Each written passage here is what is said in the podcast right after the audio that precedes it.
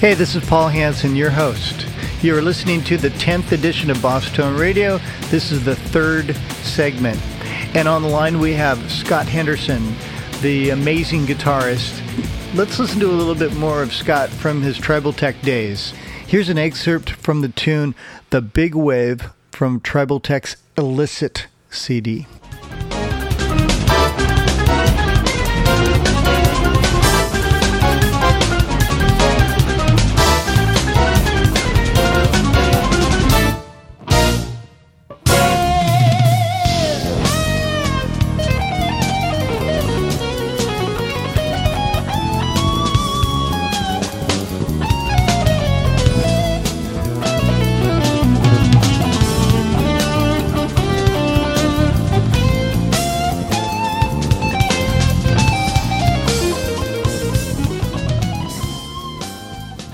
Scott, I, here's a question. I'm really into recording direct with these COSM models and stuff. Do you ever record direct? Not really, no. I, I mean, I use it for writing, but that's about all. Uh huh. Sometimes it's the best pedals and amp is the way to go. Um, I remember a long time ago we were talking about you're building a soundproof box to put your speaker cabinet in. Yeah, I used that on one record actually. Oh, did it work out okay? Well, put it this way. Um, if you heard it on the record, you'd probably say, "Oh, you know, that's a nice guitar tone." Uh-huh. But if you heard it compared to miking a speaker in a big room, you'd probably like miking the speaker in the big room better. Right. You know, because it's got its own frequencies that it adds that you can fix with EQ, which is what I did.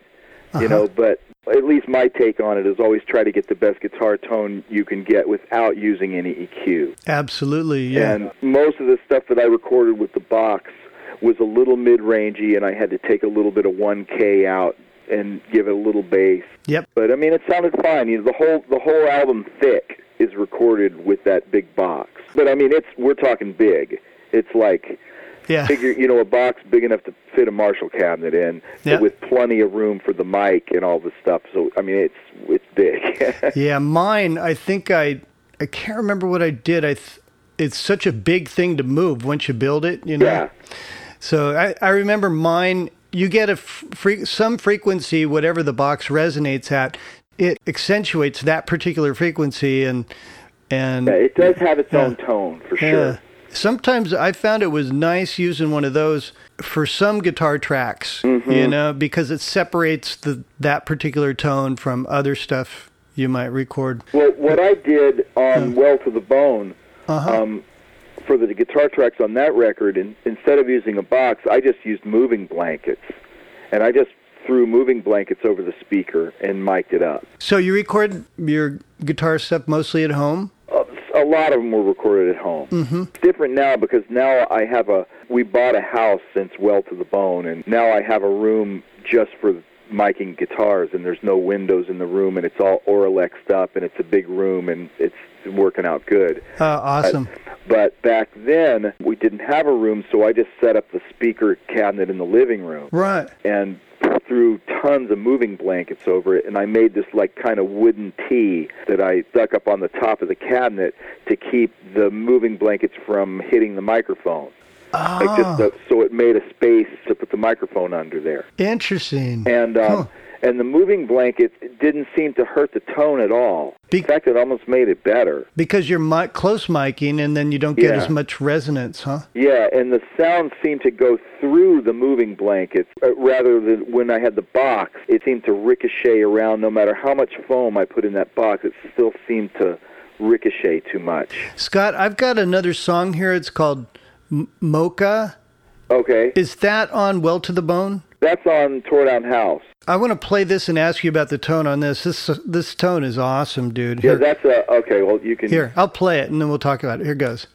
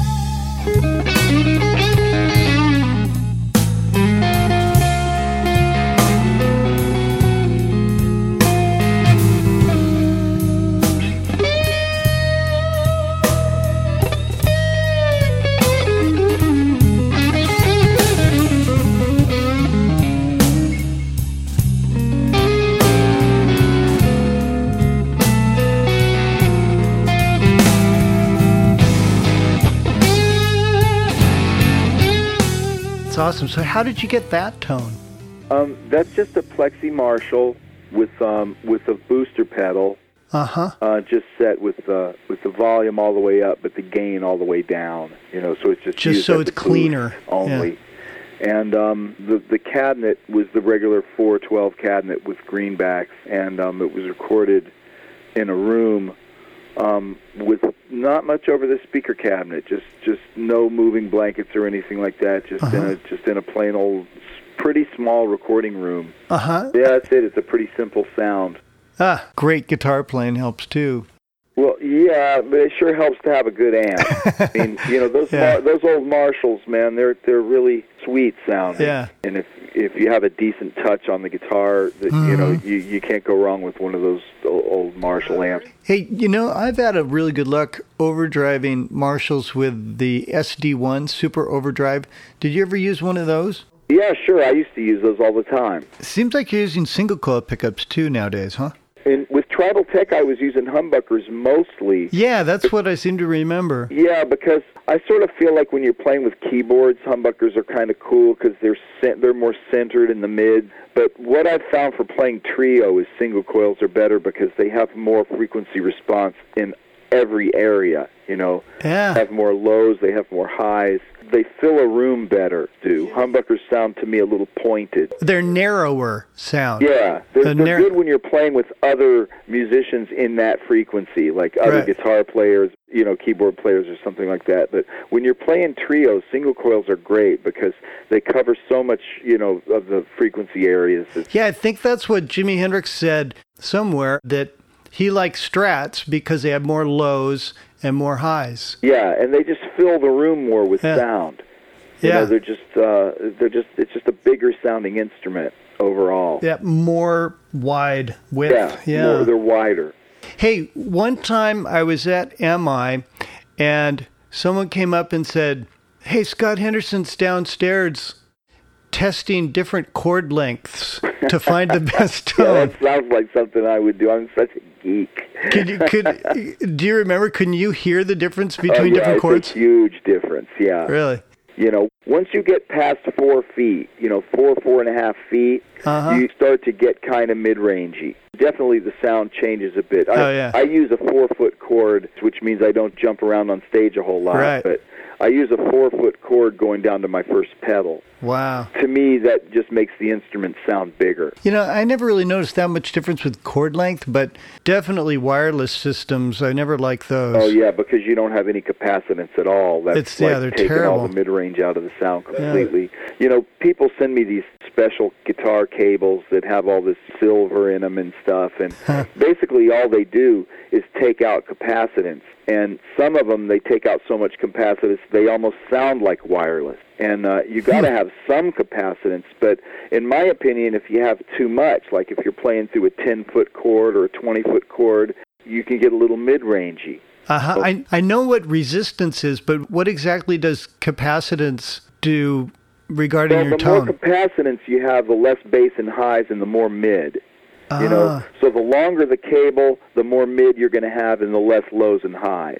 ah, You know, basically. So I like to use a real short cord so that you know I don't want a scooped sound, but I don't want a mid-rangey sound either. right. I just want the instrument to sound bigger. And usually, when you take out mids out of an instrument, it usually makes it sound bigger. Uh-huh. And that's why a lot of the guys that play metal, you know, they like that really Scoop. scooped chord sound that Yeah. sounds huge because they turn the mids all the way off on their Right. amp and Right. and they go you know, and Yeah. it sounds just amazingly huge. Oh man, I just heard this band called Behemoth from from uh, Oh yeah, I know those. Yeah. Poland, Yeah. and the vocals were. Yeah, yeah, but they sound huge. I Oh, like man. that band Meshuggah. Oh, I haven't listened to them yet. I, Man, I'll check that out. unbelievable. Sick rhythms and really, really good ah. players, man. Especially the drummer. The drummer's just an animal.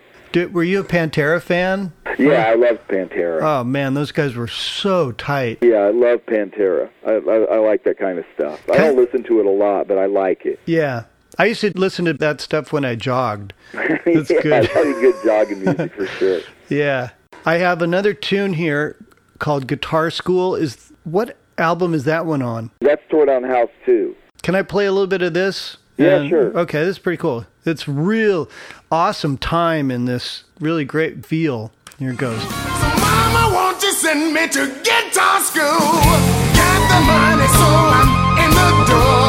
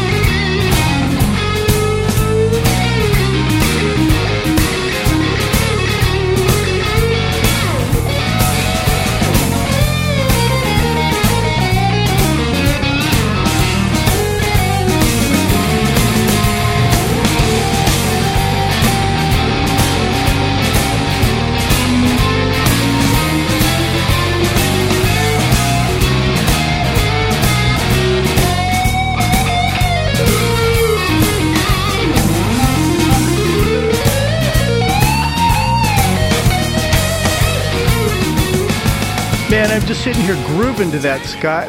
Oh, thanks. that sounds so good, dude. Thanks. You have such great timing. Do you ever practice with drum machines? I have a drum machine, the Roland one that they don't make anymore. The um, R8 or something like that? yeah, something like that. They don't make that anymore. That's the one I use at school. Well, the the new ones are from Boss, and they're called DR for Dr. Rhythm. Uh huh. And just a plug for Boss here, the, it's really good to practice with drum machines and metronomes, and the Dr. Beat metronomes and the Dr. Rhythm drum machines. You can check them out at bossus.com. Hey, Scott, just one last question here. Um, you grew up in Florida. When you were a kid, did you ever have any hurricanes go through there? Yeah, man. So you live in LA. Which is worse, hurricanes or earthquakes? Oh, hurricanes, man. I mean, I've never been in a bad earthquake. I mean, we've Uh-huh. I've only really been in two earthquakes. The Northridge one was 92 It really maybe? hurt us that much because we're over on the east side in Oh, yeah. Pasadena. But the Whittier one, I remember that about eight in the morning or something. that one really kind of hurt. That one did some damage. But I mean, I remember being a little kid in Florida, and with hurricanes, there's so much more damage done to me personally from hurricanes. Hurricanes rip our trees out of our yards Yeah. and send them sailing down the street. And I remember um, our cars getting wrecked. Dang. Yeah, oh man, I remember some of those hurricanes were just unbelievable. In fact, I believe I was in one of the biggest ones. I was about 10. Mm-hmm. Wow. Yeah, I I, I don't remember that much about them because I was so little, but uh, 60s probably or 70s. yeah, 60s. Yeah. Yeah, 60s. Well, glad you made it. And uh, hey, good luck, Scott. Good luck in um, Europe. Thanks so much, man. I appreciate the interview. Thanks a lot, Paul. Keep in touch, okay? Okay, thanks a million again. Okay, take care. You too. Bye. Bye bye.